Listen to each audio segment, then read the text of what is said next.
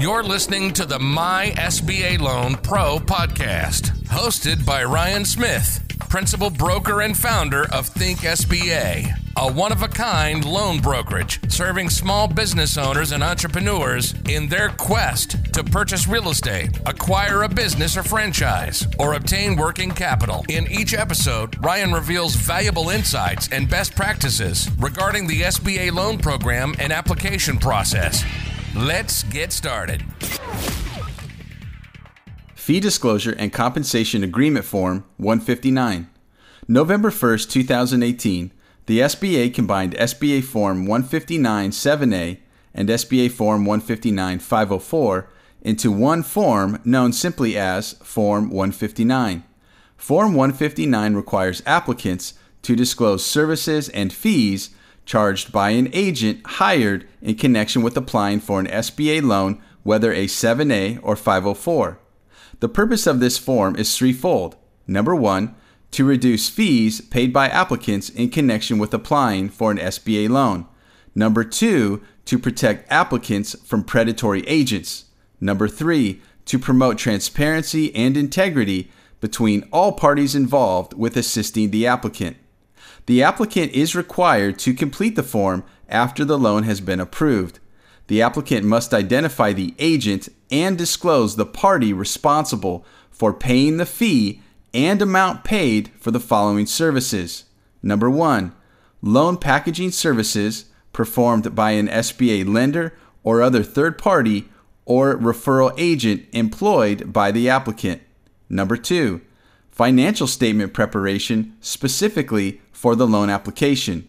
Number three, consulting, broker, or referral services paid by the applicant, SBA lender, or third party lender. Form 159 explicitly states the agent may not be compensated by both applicant and SBA lender for the same service. Also, if the compensation paid exceeds $2,500, the agent must provide supporting documents that include a detailed explanation of the work performed and the hourly rate and the number of hours spent working on each activity. Fees paid to the following individuals for their services in connection with the SBA loan application are not required to be disclosed on the form. Number one, applicant's accountant performing services in the normal course of business. Number two, an attorney in connection with the 7A or 504 loan closing. Number three, a state certified or state licensed appraiser employed by the SBA lender to appraise collateral. Number four, an environmental professional employed by the SBA lender to conduct an environmental assessment of the collateral. Number five, a real estate agent who is receiving a commission for the sale of real estate. Once you've completed the form, the SBA lender and agent are both required to sign. You are also required to sign, certifying the honesty and accuracy in which you've completed the form to the federal government.